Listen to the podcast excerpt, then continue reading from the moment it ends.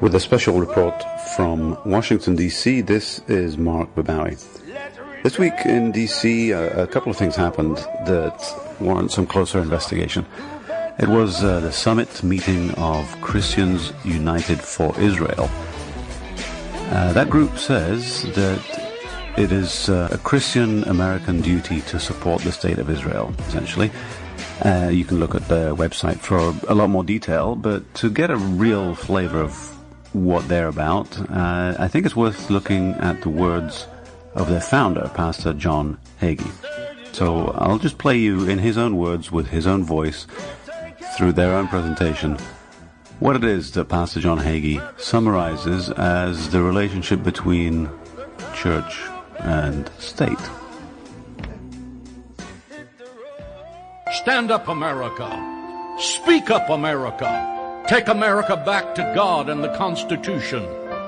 We are still one nation under God, endowed by our Creator with certain unalienable rights, that among these are life, liberty, and the pursuit of happiness. Let us remember it is the soldier from Valley Forge to Afghanistan who fights to preserve our God given rights. It is the soldier, not the minister, who has given us freedom of religion. It is the soldier, not the reporter, who has given us the freedom of the press. It is the soldier, not the poet, who has given us freedom of speech. It is the soldier, not the campus organizer, who has given us freedom to protest. It is the soldier, not the lawyer, who has given us the right to a fair trial. It is the soldier, not the politician, who has given us the right to vote. It is the soldier who salutes the flag, who serves beneath the flag, and whose coffin is draped by the flag that makes freedom possible for those who live beneath that flag.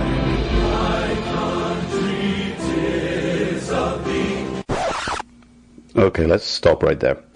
Uh, the First Amendment of the Constitution says Congress shall make no law respecting an establishment of religion or prohibiting the free practice thereof.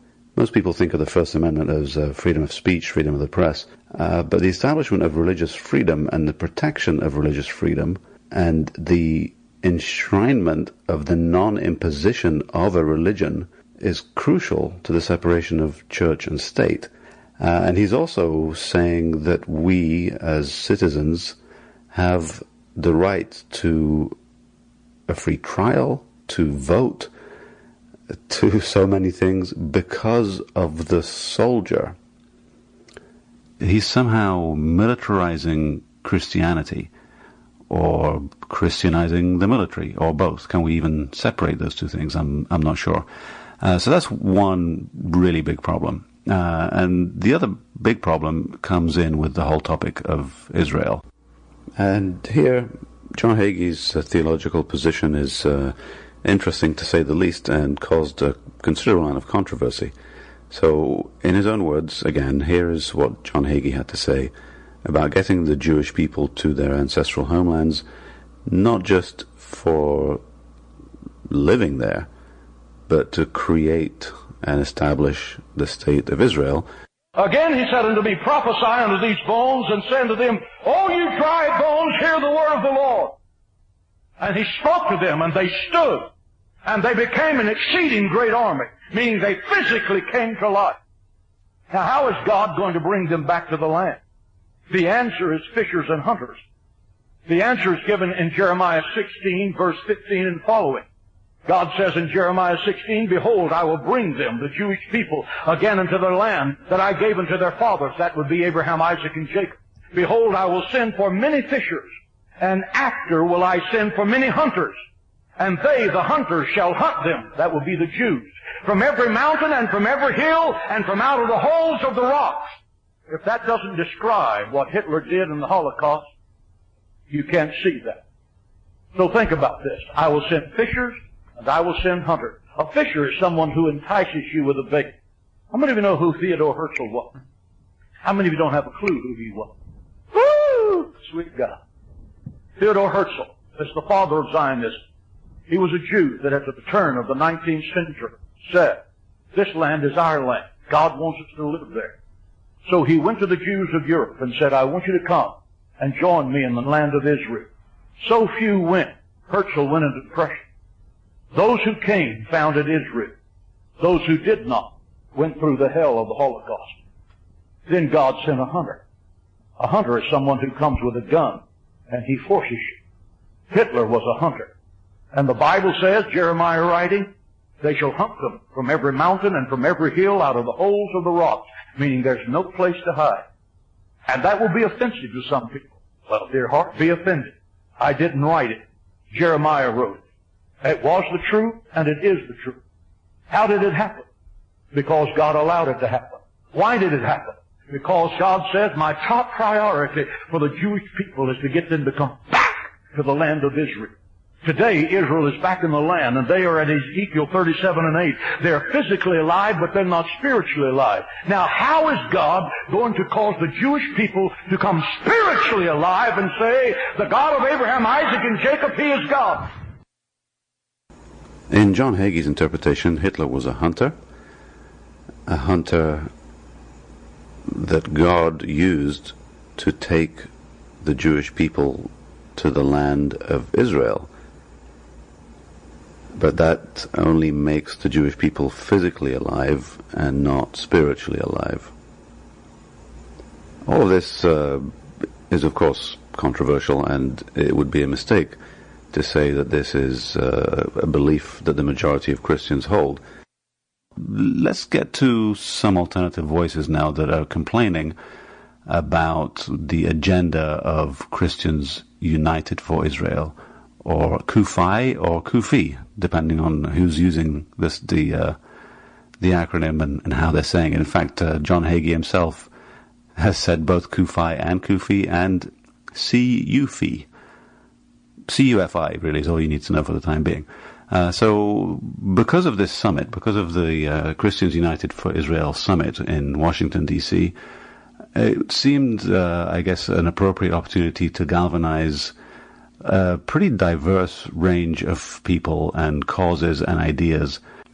The main organizing group was FOSNA, F-O-S-N-A, which is Friends of Sabeel North America, and uh, co-signatories to their demonstration uh, against the Christians United for Israel summit meeting was uh, Jewish Voice for Peace, the U.S. Campaign for Palestinian Rights, and American Muslims for Palestine. So when I was in DC, as the uh, CUFI summit was taking place, I caught up with the protesters as they marched right through the middle of DC. So here's some of that audio. All right, we are uh, walking in the middle of DC. I'm with a group of uh, demonstrators, counter demonstrators, about to convene outside the Christians United for Israel summit here in DC. And I'm uh, running into a lot of different people on the street, some of them part of the protest, some of them not. And uh, one of them is joining me right now, uh, Rabbi, in fact. Yes, hello. Can you uh, identify yourself for the listeners? Please? My name's Rabbi Jessica Rosenberg, and I'm here because Christians United for Israel weaponizes my people, my Jewish people's history, to commit and enable atrocious crimes against Palestinian lives and the Palestinian people.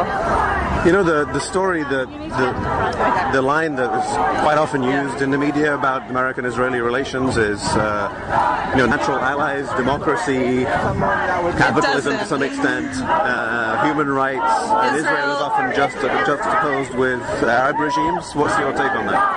Israel is not a democracy. It's only a shadow democracy for a few, a select few, and we have to fight against that at the same time as we're fighting for justice and equality and human rights and civil rights for all people. Has this uh, movement, do you think, brought together some uh, unlikely alliances? Really I'm seeing a pretty mixed yeah. crowd. It's really inspiring to be here and to see so many people aligned for justice. I'm here with Christians, Muslims, people of faith and conscience, and I'm feeling so much support and love love that people will not uh, let Jewish history be weaponized, will not uh, stand by, stand idly by while Palestinians' uh, lives, homes, livelihood, futures are destroyed. And how would you contrast this crowd that is very visible to me at the moment because I'm in the middle of it and I haven't been inside uh, the convention center yet? But what's the difference in the picture? They're dressed a lot fancier. That's the main difference. It looks uh, looks like there's a group of people about to meet you as well. Neturei Karta is here voicing their support for Palestinian solidarity, that anti-Zionism is not anti-Semitism. It's very inspiring to see support from all parts of the Jewish community. Okay, I'm going to go up front. Okay, thanks for joining us. That was Jessica Rosenberg. She's a Reconstructionist rabbi, but it's not just uh, rabbis or even Jews who have uh, issues with what uh, Reverend Hagee is saying, or Pastor John Hagee. In fact, uh, Reverend Graylan Hagler of Plymouth United Church of Christ takes a theological issue with Hagee's militarization ideas and the conflation of uh, evangelical Christianity and militarism. And he connects the issues uh, beyond Israel and Palestine to all sorts of other things. So here's uh, a couple of sound bites from Graylan Hagler speaking at the Plymouth United Church of Christ the day before the march. I want to welcome you to Plymouth Congregational United Church of Christ. This church was founded in 1881. Uh, it was founded, its original building was at 17th and P Street Northwest, which is right outside of Dupont Circle. And that was one of the hearts of the black community in those days. And so you can see when you go down there, you don't see much presence of a black community down at 17th and P Northwest. And so, in a sense, we've been pushed and pushed, and that's been the whole issue around gentrification, which is another issue around displacement of poor folks, of people of color, and to take over the, the city and, and, and only uh, make the city a place for opulent wealth. And that's a part of what Plymouth is engaged right now is, is, in, is in terms of resisting the displacement here in Washington, D.C., but also the resistance to, uh, to displacement around the world. Because one thing that we are, are, are trained to think, we want to think that our struggle is unique and our issues are unique. And somehow the things that we're battling against are not universal. Well, they are. White supremacy is cut out of the same cloth. The agenda that happened here in terms of enslaving people is the same kind of colonial settler agenda that happens around the world, and particularly in places like Palestine. We must not allow folks to separate us off and allow make us not what we should be seeing and not understanding what we should be understanding. I know this is that my struggle is a universal struggle. My struggle against racism is a universal struggle. My struggle against white supremacy is a universal struggle. It doesn't stop at this border, but it goes into places wherever people are struggling to be free, and we have to dare to stand in solidarity and commitment with others because we know one thing. If folk win over there, they're going to eventually win here, and I can't afford to allow them to win over there because I can't afford to allow them to win here.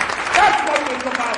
Standing up for justice, standing up for peace, solidarity with one another. We're called to be Palestinians, and we're called to be black, and we're called to be any and everybody who's oppressed in this world. We need to say that is who I am, and that's where I stand, and I can stand no other place. Joining Pastor Hagler at the Plymouth United Church of Christ in the nation's capital was a diverse group of people from uh, all over the country. One of them is uh, Lara Kiswani. She's the executive director of the Arab Resource and Organizing Center in the Bay Area. And uh, Lara connected some of the dots uh, that we've been missing so far between U.S. imperialism, Israeli settler expansionism, and uh, the activities that form this mosaic of people and diverse causes. Here's some of what Lara said at the Plymouth United Church of Christ. We are, we are chipping away at the military, economic, and exploitation and domination of the entire global South.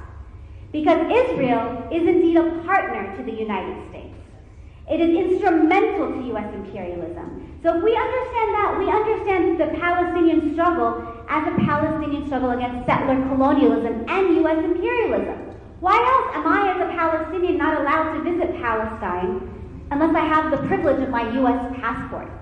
Why else is my father from the Jerusalem district still living in exile in Jordan, not allowed to live in his original homeland? My father is older than the state of Israel. Why else was my grandmother, who was displaced in 1948, never allowed to see her original homeland and buried in a country where she lived as a refugee? We then understand the struggle against U.S. imperialism as a struggle also against Zionism.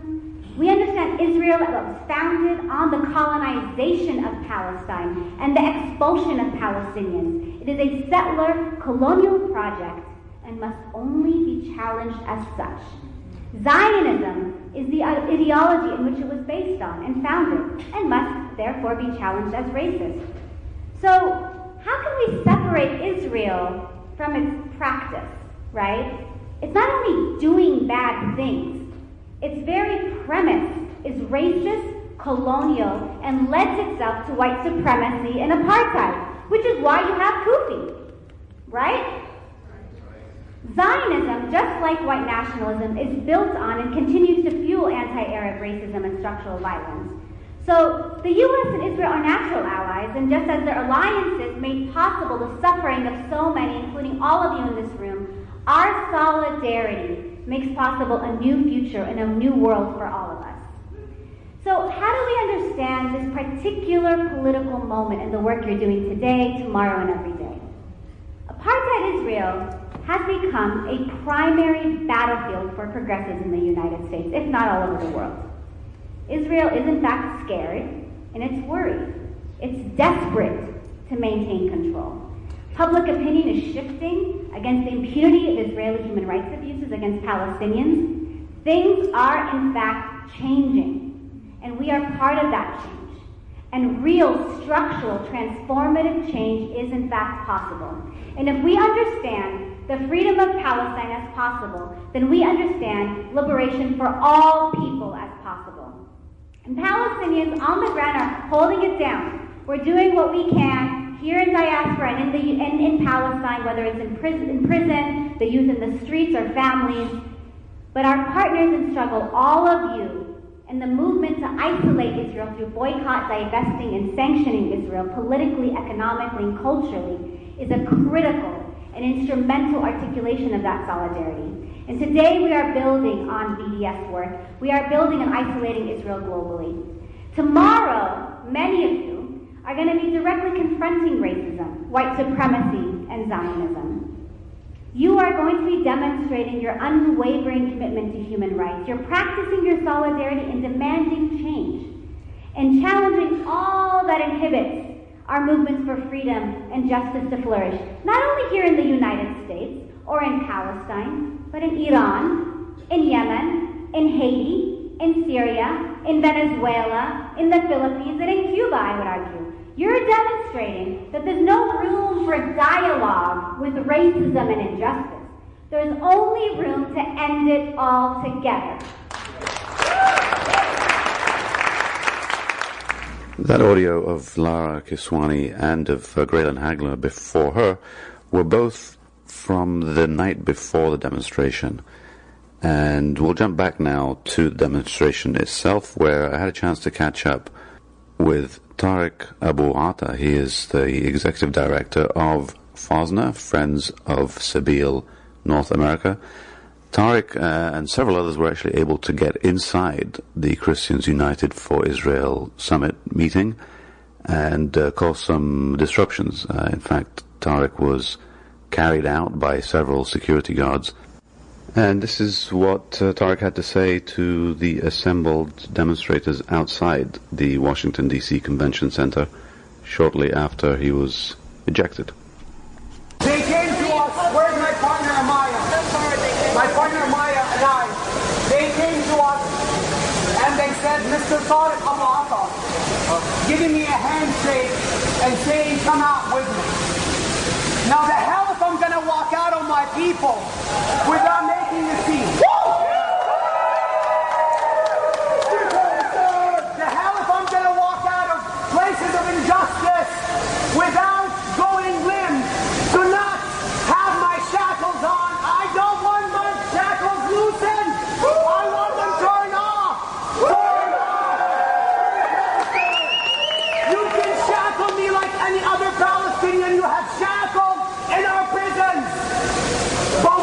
continue to go on. Because we know, as I said, and as we were trained, the journey is long and arduous. But we will continue to fight. Free Palestine! We will stand with every child, woman, and man in Palestine. and on the border. And in our prisons here today. Going through this space, I had to be carried out. Because I went limp. There's no way I'm going to be standing up and walking out of a place of injustice until the bars are torn down. And we're going to do this together. We're going to tear those bars of our cages down together. And we're going to continue until I have no voice and until our bodies are becoming bridges to justice. We will not stop. I did have the image of the child, and you know the child whom I picked was Ahed Tamimi.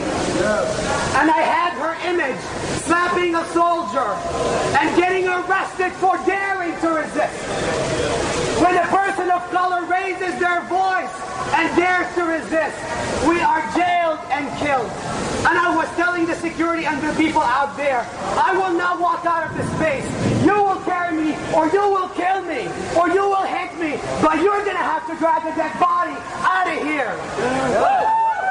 Our bodies, our are bridges of justice, and we will scream, free, free Palestine! Free, free Palestine! Free, free Palestine!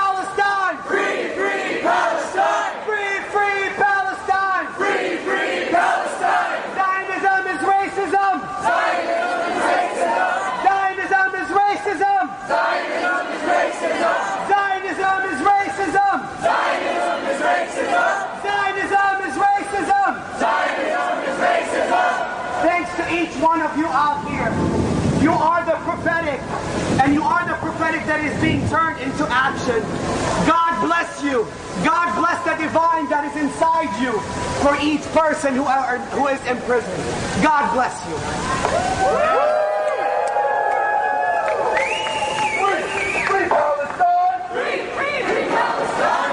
Hey, now a good time to talk? Sure. Yeah. Do you have any voice left? Yeah, sure. And so uh, we're now speaking in person to Tariq Abu Atta, who uh, you were carried out of the convention center. How did you get in, first of all? I got in surprisingly with a badge, and they let me in through the second checkpoint. I was seated with my partner, and we were seated there for about 10 minutes, which surprised me. Then we had some security roaming around us, and then about 10 minutes into it, a security guard came and said, Mr. Tariq Abu Atta, and, and wanted to shake my hand and said, Did he come." say it like that? Yes. Wow. Mr. Tariq Abu Atta, Impressive. please come with me. Okay. I have seen this and I have heard it multiple times at checkpoints when they have said Mr. Tariq Abu Atta, having worked in Hebron for 10 years. It is not intimidating to me. It is an invitation to start upping my game on doing justice. So um, I actually ended up in there as well, but without intending to. I was between I was between the, the protesters and the convention attendees, and I got shoved inside. Uh, and I stood very still, and I told the security people inside, "I don't want to be in here. I'm trying to get out." Uh, at that point, DC police showed up, detained me, took my ID, took my picture, and shoved me out of the door on the other side of the building. Um, so yeah, I, I'm not sure exactly what the people inside are anticipating in terms of security issues. What do you make of the police presence out here at the moment? It's quite a quite a, a, a sizable contingent of DC Metro Police. They look to me like they're gearing up for something. Uh, what are you expecting to happen as the thunder rattles the buildings around? They are ready to imprison even out here and inside. They were ready inside with multiple forces. Um, five people ended up carrying me from the inside, and I went limp three, four times. And, the, and then they delivered me to another set of people downstairs under when they took me down the escalator. And yes, even looking here, how many cop cars we see? We see one, two, three, four, five, six, seven. Seven that we can eight. About eight cars, the ones that we can see. Right. Imagine the listening devices. Imagine the people that are behind the scenes. And this is this is a security for people who are doing justice. This is a security that is protecting the thousand of people inside who are who are espousing a theology that produces bullets that hit our own children. They're protecting that.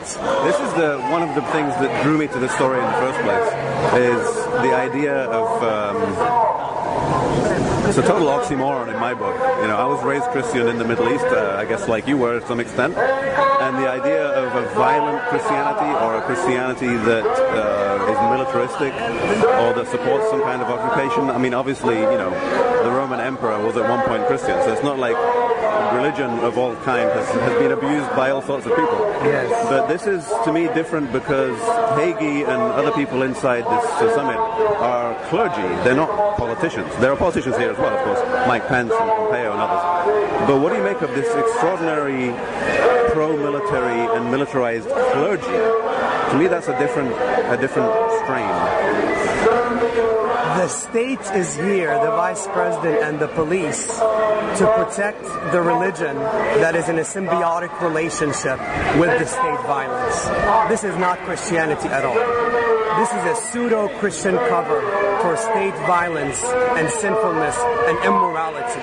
This is the violence. This is the space that creates bullets that hit our children on the ground. This is a conflation of state and religious Zionism and terrorism. And what the other thing, and I'm hoping to speak to some of the attendees of the conference as well at some point. Um, I'm trying to understand, and maybe you at least give me your, your take on it. What, what do you make of that relationship? I've always found very odd the relationship between Zionist Israelis and Christian Zionists, because uh, the second coming, if it were to happen, and the rapture, uh, surely that would mean the death of not just the majority of people, but specifically of Jews. The soulful, the soul in me, the prophetic soul inside my heart, would have been, and the soul of every person standing out here, would have been the ones protecting the Jews during the Holocaust and during the attacks in Europe. We are the people who would have been protecting the Jewish people. Unfortunately, and the saddest part for this reality is that when a Jewish nation gains enough state violence, then the religious cover of the Christians came to give it cover. They would not have been, the most heinous and immoral thing is, they would not have been the ones protecting the Jews during the Holocaust. We would have been. For this relationship to continue, it is based on state to state violence. Right. And it is built on state to state violence when at the end time, right now it is a symbiotic relationship for both. But both know that they will have to diverge at some point. And you know what? We will be there also to hold their hands as they seek justice through our movement, and we will welcome them back, whether they are Christian Zionists or Muslim Zionists. We will welcome them back. But these people would not have protected the Jews. So since it's a marriage of convenience, shall we say, and it's bound to diverge at some point, because ultimately, uh, if the second coming happens, then obviously uh, Zionism uh, is irrelevant at that point. And if it doesn't happen, then the political aims are going to be changed over time anyway. So at some point, as you said, they have to diverge. In the meantime, how do you explain to people who are not religious or who are not familiar with the Abrahamic religions in general what else is involved in this? Because there's a lot of uh, politics, money, and issues far beyond religion and theology that are connecting a lot of different strings and threads, Yes, for me at least, in this story. Yes. What about the non religious angle? the empire would fall. The empire will fall. And once the empire falls, this is why a movement has to create from now spaces of justice internally for all peoples as progressive Christians. But also, this is why it's important for me, in my, from um, as a Palestinian Christian lens, to love my neighbor now standing in justice, but to love our enemy when they have been redeemed with a message of justice. So those progressives, those who are not religious, those who are any faith or no faith at all belong to the same community. Martin Luther called uh, Martin Luther King called it the beloved community. It is that community that they belong to. It doesn't matter their religion. It doesn't matter your conviction. But what matters is when you use a religion for state violence, which is what Kufa is doing here.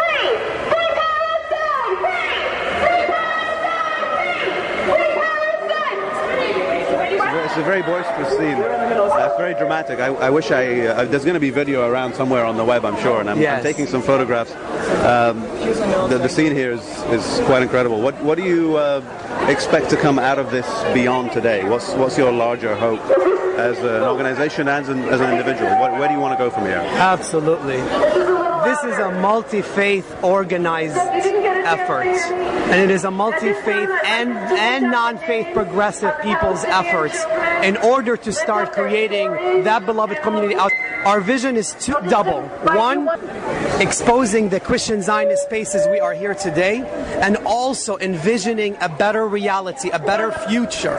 And that envisioning is what we will take from this action and build momentum on for that multi-faith continuous building of society. So we will take it to the moderate church, to the moderate synagogue, to the moderate mosques, to any houses of worship, and even to our senators and congress people's offices as to say this you are supporting this violence and by not standing up as moderate whites this is what martin luther king called it the white moderate has become more destructive because of their deafening silence on justice we are here to grow a movement and push the moderate into the extreme love and justice that god of all people has has instilled us with and has given us responsibility for I hate to, to keep diverting you away from the spiritual side. I know, I know it's very, I know it's important, but I, I also, Yes, yes. I mean, I, you know, I have my own, my own spiritual ideas, but I'm, I'm mindful of the listeners to the Pacifica Network, for example, who is the majority of who's going to hear this. A lot of them are uh, pragmatic. At least that's how I view them on a, on a positive day. They, they think about trying to focus on the possible a lot of the stuff you're describing sounds very far-fetched. You know, obviously it's very positive, and you have uh, a, a final kind of goal that is beyond what is, looks realistic today. How do you how do you move from the the reality of now, standing in the pouring rain in D.C. with thunder and D.C. police and, and Secret Service and convention people and arrests, from this reality where you are certainly on the weak side of the power structure? yes yes What what is it that makes you think that the, the things you're describing about the fall of the empire are realistic or possible? What do you hang on to? I hang on to the history of the forefathers and foremothers of all justice movements. It's the history of the South African struggle in our own country here, the civil rights movement. Things were not changed by talking about them. The complacency even of the black people and the moderate churches and the moderate people, if you don't want to get the religious spiritual um, space, the moderate person walking the street had to see the exposition of the violence and they had to see the violence firsthand that they were not seeing. And we use our bodies to showcase that violence for them in order to build momentum with all of them. Um, and I'm not sure I'm answering your question at this Well, so I, I guess one of one of the things that I always circle back to, one of my kind of pet projects, is I guess overall I have a lot of faith in people generally, and when I see people not doing what I think they would do, I assume that they don't know enough. Y- y- they don't So- know enough and they haven't seen the violence enough to know what's happening. I think that's you don't you, and, and, and it is not that we will get a majority of people to do justice. I mean the thing is you can get never doubt the saying is never doubt what a small group of people can do. It's the only thing that's changed the world. Right. At the same time, we don't want to keep it small.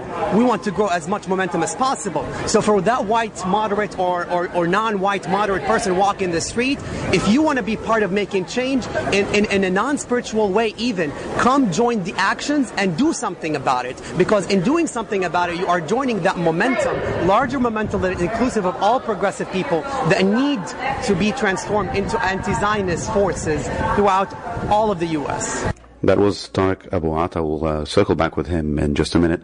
Uh, before that, I wanted to play a, a couple of clips of uh, attendees at the conference. Okay, we are outside the uh, DC Convention Center. I've managed to uh, bump into a couple of attendees of the Christians United for Israel Summit. Uh, identify yourself however you want, first name only if you prefer. And you're from the local area, you're not, I guess. You traveled here for this summit. I traveled here for the summit. And what do you make of, uh, forget the protest for a minute, what is your main point of the summit? Why are you here? We're here to support Israel. And what, what does that mean as a, as a Christian? As a Christian, that means everything in the world to me. Jesus Christ came to save us all. He can save these people as well. So what, what do you make of uh, the relationship between politicians and religious figures? A lot of stuff gets muddled as far as I can tell. Uh, I can tell you're a person of faith and you're moved when you speak about Christ. Does all this politics bother you? Do you want to just be like, leave me alone, I just want to worship and support my faith? Or are you invested politically in what's going on as well? I just wish that they could see and understand, read their Bible, and understand that we all have to get along.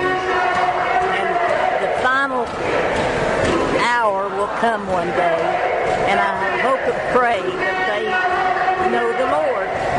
So if, if you, not in this noise obviously, but if you could take one of those people and sit down with them quietly, what would you want to explain to them? How, how would you want them to think about Israel and Christianity or Israel and Jesus and America? Because most of them are Americans as far as I can tell.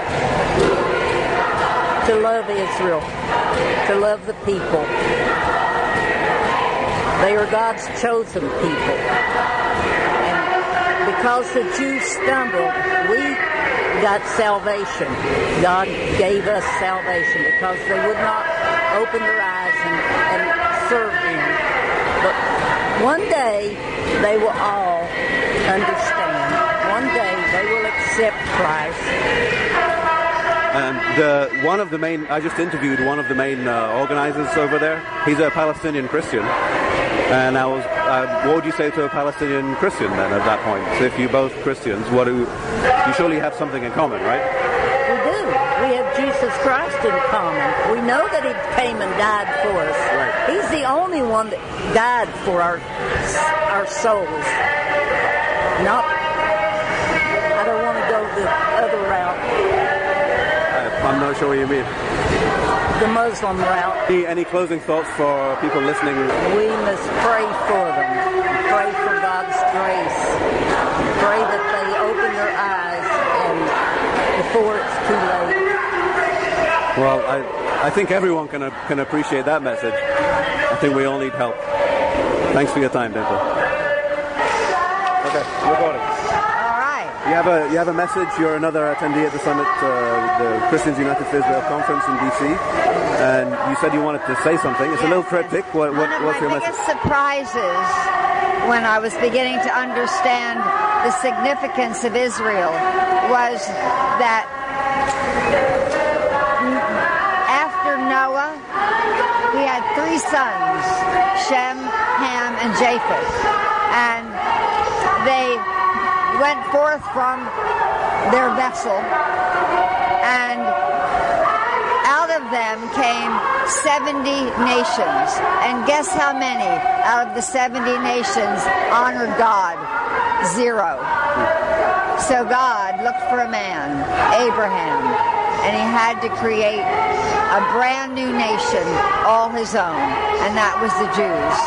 And through the Jews came all those prophets who told all the story of Jesus, and then came Jesus, all for me, For, for us all. for us all. Right. Yes, I know we all feel like we have our own relationship with Jesus, and we do, I guess. I know. But we don't claim. I don't. But it's- I don't. I don't claim ownership of. of Jesus. Personally, it's all, it was all for me. Right.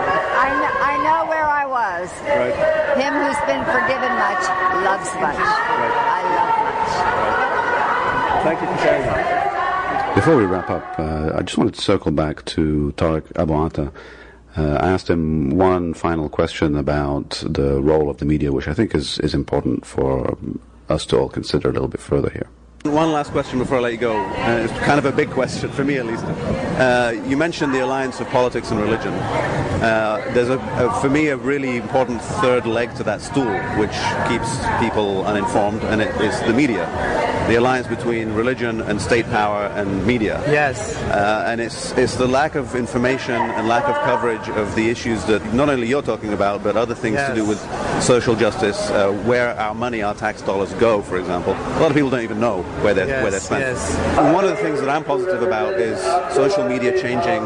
The platforms of information are more diverse now than they ever used to be. And so people don't have to go to the so-called mainstream media as much.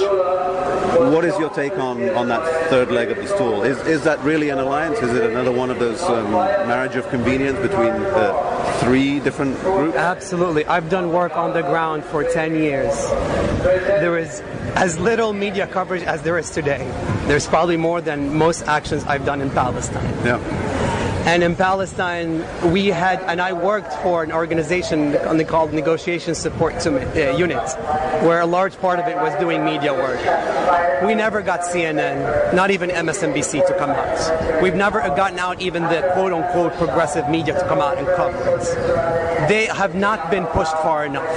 It is a sad reality when we are separating families from each other on the border and our own Congress people are not able to take their damn phones to take video coverage of what they are funding Yeah. and what our government is funding, and the media is not in uproar about privatization of prisons and allowing our own Congress people to go in with cameras, not even your phone.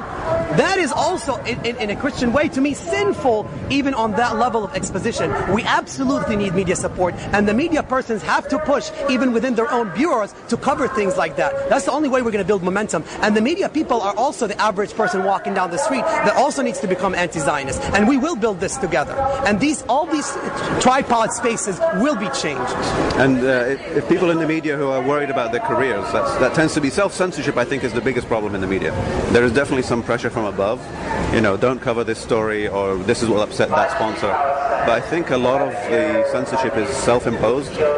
Uh, a lot of journalists that I've spoken to over the years who have covered big stories, controversial stories, have suffered consequences. Yes. And they're often held up as examples. You know, hey, don't don't talk about that. That's bad for your career. How? I mean, I'm asking you an impossible Yeah, question, yeah, no, which no. is, you know, how do you encourage people? I think the media is very important in getting Yes, the word out, yes, yes. and I've I've struggled for years trying to talk to people. I've spoken to so many people in the media, in mainstream co- corporations, in journal, in newspapers, in TV, in satellite, and a lot of them privately will say, "Oh yeah, I wish I could cover that story." but it's bad for my bad for my job. Or those some have said, you know, I tried to cover that story, my editor spiked it, or my editor changed it so much that it wasn't mine anymore. Then as much organizing within these media circles obviously needs to happen as much as we're doing out here. Right. Um, because every even uh, American that I've dealt with in Palestine, many of them have said, "But we can't get back into Israel if we if we risk arrest or if we do justice work in the U.S." This work is not for the weak-hearted. Let's start there. This work, whether it's a journalist or uh, for a journalist, I would say, is your allegiance to telling the truth as a journalist? Or is your allegiance to our state violence? If your allegiance is to state violence, you would be complacent, as many journalists are. If your allegiance is to telling the truth, you would stand up and you challenge your boss. You would challenge the media. You would challenge the bureau. Will you lose your job? That is a risk you have to take, as every American who comes and visits Palestine has to take a risk of not being allowed to go back in the country. That risk is only taking away your privilege, a privilege that that fades in comparison to the bullets hitting children's heads on the ground. So I ask every journalist, every faith person, every non-faith person to push the envelope if your allegiance is to justice. I, I would add to that on a personal note that maybe if a lot of journalists coordinated, Yes. it would be hard to fire all of them. Yes, yes, I, I think. yes. I, I don't know. It's easy for me to say that because Pacifica doesn't censor me. Uh, maybe because they don't pay me, so I can, so I can say what I, whatever I want. Um, but it is an organizing tactic that has to be done within the media too. Right. All right. Well, Tariq uh, I really appreciate your time. Uh, maybe you've had a chance to dry off a little bit. It's nice that you guys picked a, a covered spot to do the protesting today. I certainly appreciate it. Thank you. Thanks, I am blessed for, by the rain. Thanks, Mark. All right. That was Tariq Abu Atta, the executive director of Friends of Sabeel North America. It's uh, a Christian ecumenical organization, and they are a peace movement really initiated by Palestinian Christians. Before that, you heard the voices of two of the conference attendees. One of them identified herself simply as Dimple, and the other one didn't want to use her name at all. Uh, before that, the audio you heard of uh, Lara Kiswani and Reverend uh, Graylan Hagler was recorded at Reverend Hagler's church, and I got uh, the audio for that from a cinematographer and filmmaker and editor who uh, very kindly gave me basically all of his audio to use. Uh, so, Ahmed Mansour, thank you very much for, for providing that. Uh, I would suggest that you uh, keep tuning in to Arab Voices for more on this type of story and for interviews with guests that will, I'm sure, be discussing Zionism and uh, the issue of Palestine and Israel, as Saeed has done on Arab Voices for years.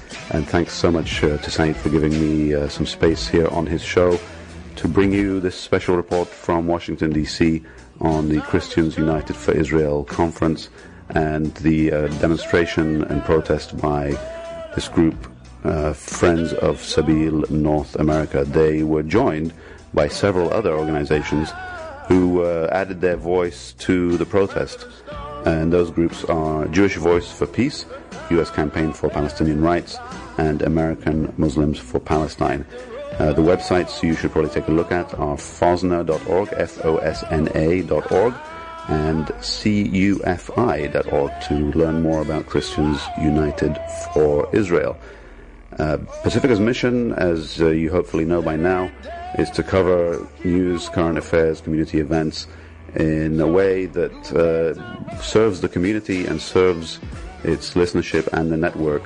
And typically that means bringing you voices that are not covered or given space by the mainstream corporate press, which uh, is certainly the case so far on this topic although that is starting to change. Uh, I think that the tide is, is turning, uh, albeit slowly, and I'm expecting more of this kind of coverage from other media outlets in the future, or at least we can hope.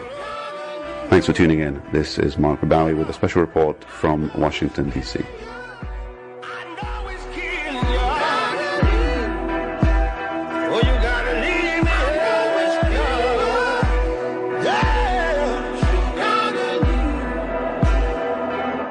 So you better.